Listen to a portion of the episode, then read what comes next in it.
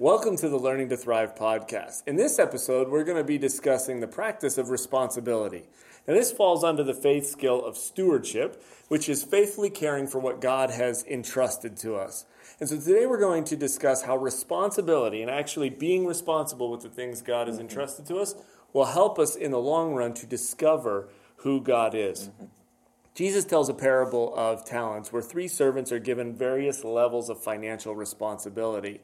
And how they respond to that is very interesting. They respond in different ways. And when the master returns, he discovers that not all of his servants have acted as responsibly as he had hoped. And so it becomes quite evident um, very quickly that everyone has varying levels of responsibility yeah. in their lives. Yeah, certainly. In that parable, uh, the, the person who Jesus kind of exemplifies and lifts up on a pedestal is the one who acts properly, is the one who shows a proper level of initiative. He, he goes a step beyond and actually invests what has been entrusted to him. Mm-hmm. And it, it, reminds me of a, a story from my own childhood when my siblings and I were growing up, we were like many kids, and we had the the family pet. And in, like in every family, uh, you get a family pet once you show that you can be responsible as a child, right? Right. Right. When yeah. you are uh, asking and asking and asking, and so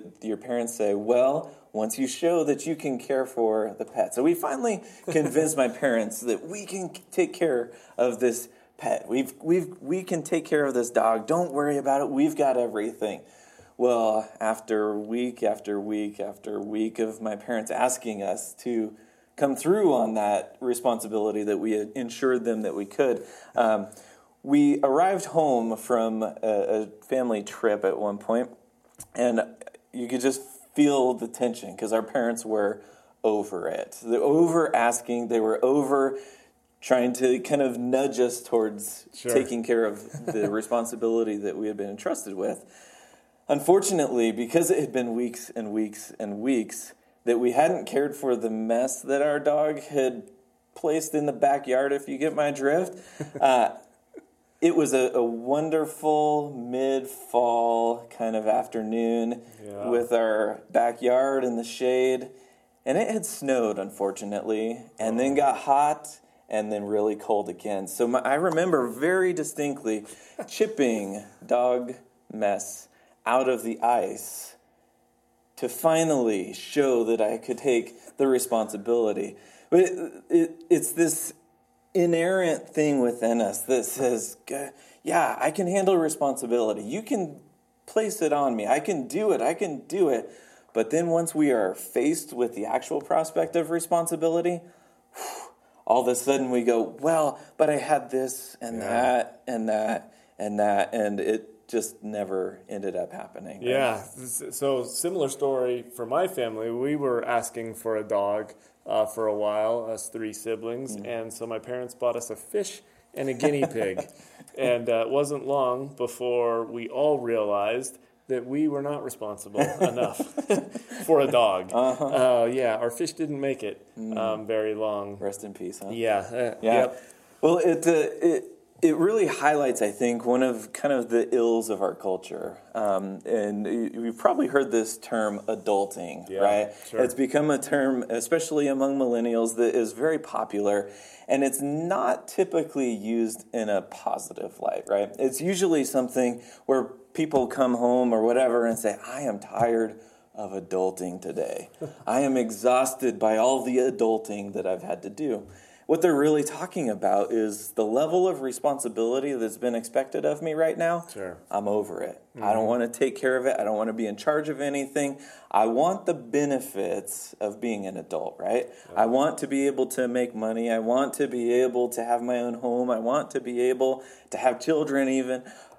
But I, I'm tired of being in charge. I'm tired of the buck stopping with me and being responsible for all of these things that are uh, placed upon an adult, right? Yeah, and I think what we see um, in the difference between adolescence and adulthood, as a as a teenager is at home and and has some increased responsibilities, right? The things uh, that they're responsible for belong to mom and dad, and so there's definitely a sense of it belongs to somebody else, and so I have this level of responsibility. But then you step out onto your own, and, and I think the thought is, well, now all this stuff is going to be mine, and so now it's going to be easier, right? Yeah. Because I've I've I've got control over this.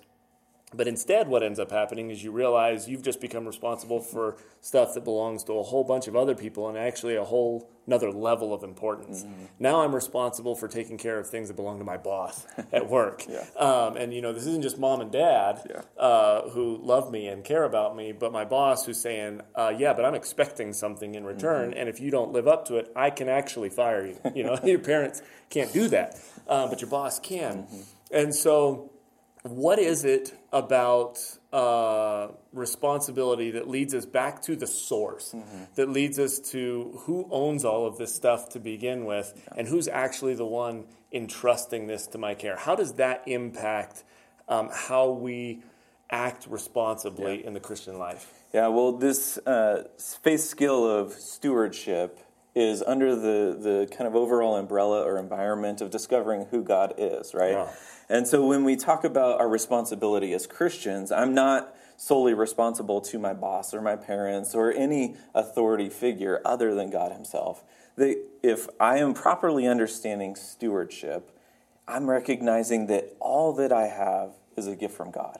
All the things that have been put into my life are there because God has either directly put them there or allowed them to be put there, maybe even as a test for me.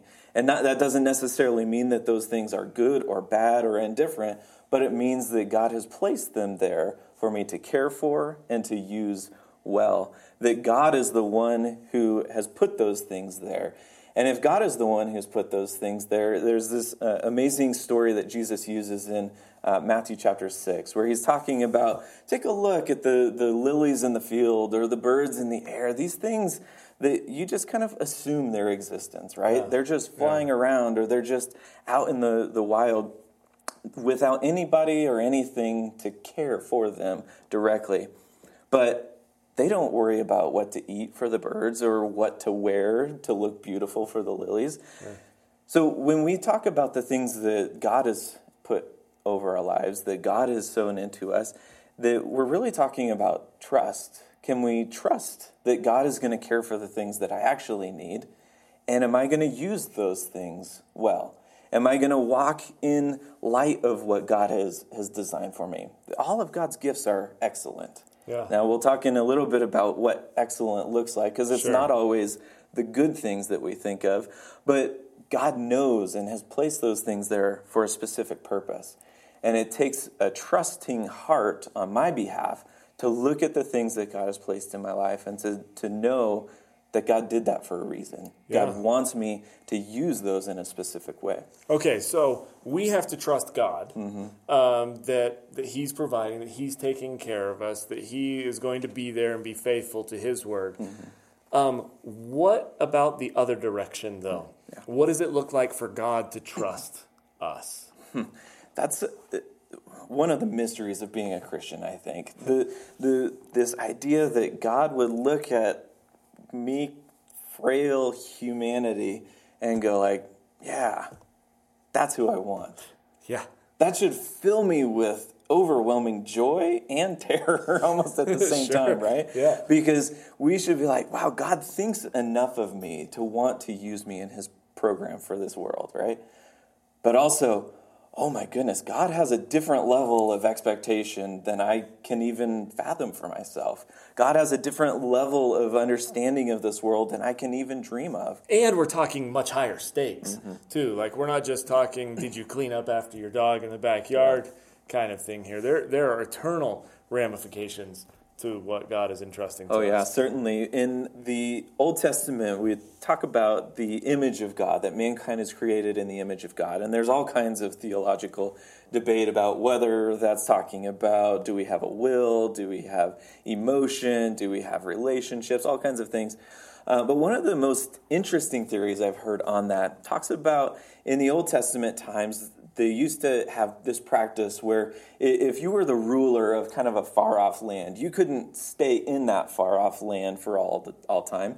Instead, what you would do is you would have a, a massive statue built of yourself, very humbly, of course. Um, and you would take that statue and you would set it up in the town square in that far off land so that every time a, a, citizen of that land might get an idea of like i think i might start doing things my own way yeah. all they had to do was lift their eyes and see that statue and they remember who they belong to yeah. so that statue was very literally an image of the king ruler or even the god and so when god talks about us being built made in the image of god it Yeah. has that same idea that God is, we know that God's presence rests among us, but God wants a physical representation of himself Yeah. to be here. God wants people all around the world to be able to lift their eyes and to see responsible Christians. Mm-hmm. People who know the voice of God, who have heard him, who have experienced his blessing, his gifts, and live in a responsible manner. Live in a way that takes those gifts very seriously Yeah. and uses them in the way that God's intended. I think one of the scariest passages of Scripture comes from Revelation, and Jesus is talking to the church in Ephesus that had lost sight of their love, both for God and for other mm-hmm. people. And the threat that Jesus gives to that church is if you don't recapture you, both your love for me and your love for other mm-hmm. people, I don't need to use you as a representative, as my representative in the world anymore. I have no no mm-hmm. more use for you in that mm-hmm. way. Yeah. Man. One of the biggest blessings, I think, in the first chapter of Genesis is really God invites us into creating this world, right? That He creates Adam and then gives Adam a job, gives Yeah. him a role to play in this world. Mm-hmm. He invites Adam even to name the animals. So, where God started the creative process, He invites mankind, humanity, to be, play a, a real and an active and a meaningful part in that. And I think that's just an amazing picture. Yeah. But also comes with a great responsibility that we can forfeit if we fail to live up to our end of the bargain. Yeah, sure. Now, earlier you mentioned the idea that not everything that God has entrusted to us is what we might consider to be good. Uh, what did you mean by that? Can you expound Yeah. on that a little bit? Yeah, I was recently looking at the story of Joseph in the, the end of Genesis, and Joseph had amazing blessings in his life, right? He was Yeah. the youngest son, which isn't the biggest blessing in, in his time period, but he was the most loved and favored by his father. He had this coat that his father blessed him with. He was loved beyond any of his other brothers, right? Which caused this attitude of jealousy among his brothers. But from that point on in Joseph, Joseph's life, things did not go well for him, right? He's Yeah. beaten, sold into slavery, thrown into a pit, gets put in prison, gets wrongfully accused of a, a impropriety that he didn't commit. Mm-hmm. All of these things, and if you imagine Joseph in the midst of all of that happening, and him looking up at God and saying, "What did I do?" right? Yeah. He must have felt like Job in that moment Sure. of like, "What in the world is going on here?" I all I have ever tried to do is be faithful to God. Mm-hmm. But what we would miss if we stuck with Joseph in that misery, in that pit of despair, is that God wanted to do bigger things through him. And if Joseph had stayed in his life of luxury, in his life where everything was easy and everybody loved him and he was highly favored, he would never have accomplished the things that he ended up accomplishing. Wow. So I think that God allowed and even put things into Joseph's life that caused this trouble for him so that he could be shaped, molded, mended, and made into a new person, so that he would have new experiences and be able to insert himself into new corners of society that he would have had no chance to do otherwise. Yeah. And at the end of uh, the story of Joseph, at the end of the book of Genesis, his brothers finally uh, come and they're they're on the other end of the spectrum now, and they're trying to plead from Joseph without realizing it that they needed food. And Joseph realized at that moment he had the opportunity either to let the bitterness that was in his heart just become uh, something that just came out caustically towards his brothers, Yeah. or he had the opportunity to take what God had sown into his life and sow it out as a blessing in the lives of his brothers. And that's what he ended up doing. And he said, What you intended for evil, uh-huh. God intended for good. Yeah, and I don't think we we tend to um, bring that illustration, that story up in our minds when we start thinking about faithfully caring for what God has mm-hmm. entrusted to us. But Joseph faithfully cared for his his master, mm-hmm. Potiphar, for his time in prison, uh, for those other prisoners, and and the way that he faithfully cared for everything God had entrusted to him. What a way to think mm-hmm. about the life of Joseph that God entrusted mm-hmm. the prison to him Yeah. in that moment. But but by faithfully caring for it, you've mentioned a couple times the idea of God sowing seeds. Mm-hmm. The, these are seeds that are being sown that enable Joseph a, a whole level of responsibility that never would have been accessible to him Yeah. before. Yeah, and I don't. I, I highly doubt that Joseph recognized that seeds were being sown Yeah. at each of those moments. May right? not have been the way he would have described his life at that uh-huh. time. Yeah, but- exactly. But there were moments throughout Joseph's adult experience where he was being trained and pruned and weeds were being plucked out and he was having having to protect his heart from things that might try to infringe upon what God was trying to do in his life. And so Joseph very much had to care and uh, for the experiences that God was sowing into him so that what would come out on the other side was what God actually intended and Yeah. not kind of tho- that bitterness that very easily could have come out in his life. I'm reminded of a verse from Hebrews chapter 12. And when we're children, we don't always appreciate the discipline that we receive from our parents, Sure, right? yeah. Um, but this verse in Hebrews talks about how, how no discipline is pleasant for a child who's enduring it. And it really is enduring it, right? Yeah. That there's just this sorrowful, mournful, oh, why are my parents so mean kind of attitude about it. But this verse comes around and says, later on, however, it produces a harvest Mm. of righteousness for those who would allow it to Yeah. change who they are.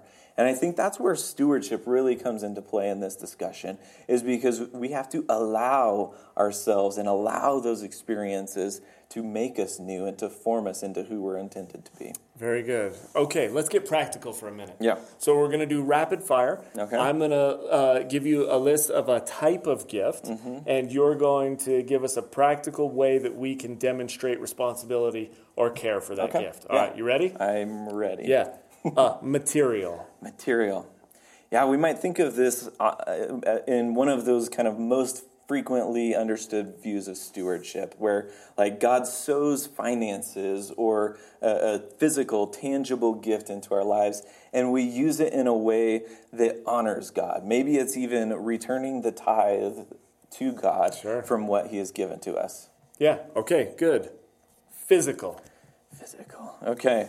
We might think of our bodies. The our body is a temple of the Holy Spirit, and so we ought to treat it rightly, right? Yeah. That I shouldn't be sowing things into my life that don't grow me in a way that is honoring to God. That I need to be looking at the things that are honoring to God. I need to be thinking about the things that are honoring to God. I need to be eating things that honor God, as strange as that might be to think about. Yeah. Okay. How about the natural realm? Hmm.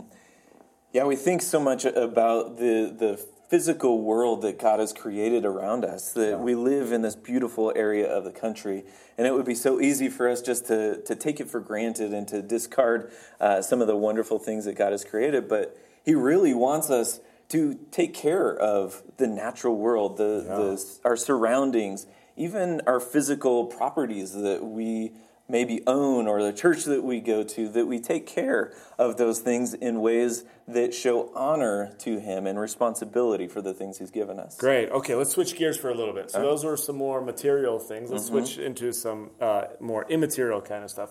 Um, how about relationships?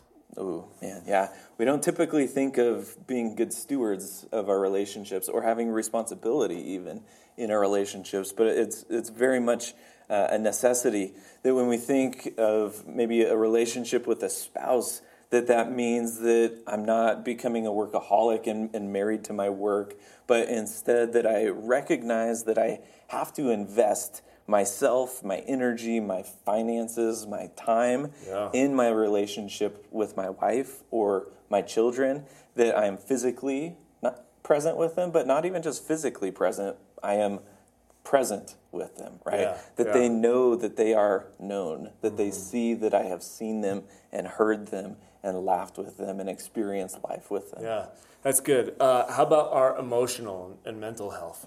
Man, yeah, this is a, a an especially pertinent topic in our world today, and we've seen so many uh, times where tragedies have happened because people were not careful to be responsible with their uh, with their mental health, with their emotional well being, and I, I really think that we we shortchange ourselves if we just bypass what's going on in our heads and we, we don't care for the, the things that are going deep down inside of us. And so we have to take time and be reflective and look inward and see what God is wanting to do and what He is speaking to us uh, on those levels too. Yeah. How about our spiritual lives?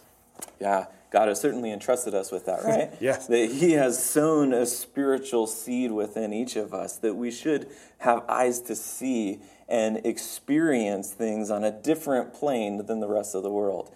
If I, as a spiritual being, only allow myself to take in and interact with the material and the physical world, I've missed a whole sphere of what God wants to sow into my life.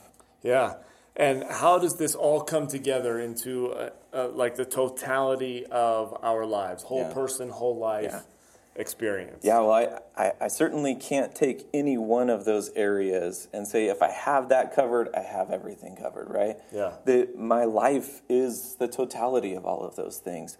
That my life and my experience with God and my responsibility towards what God has entrusted to me enc- encompasses all of those things. That God has given me relationships and emotions and mental health and physical, tangible kinds of things and a natural world to enjoy and experience in amazing ways.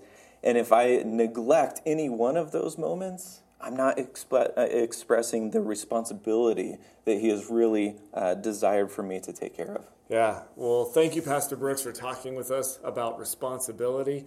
And uh, we don't want to unduly scare any of you. And yet, at the same time, responsibility is a little bit scary. Um, because it, it means, as you referenced earlier, that God's trusting us with, with this stuff, with this life, with these.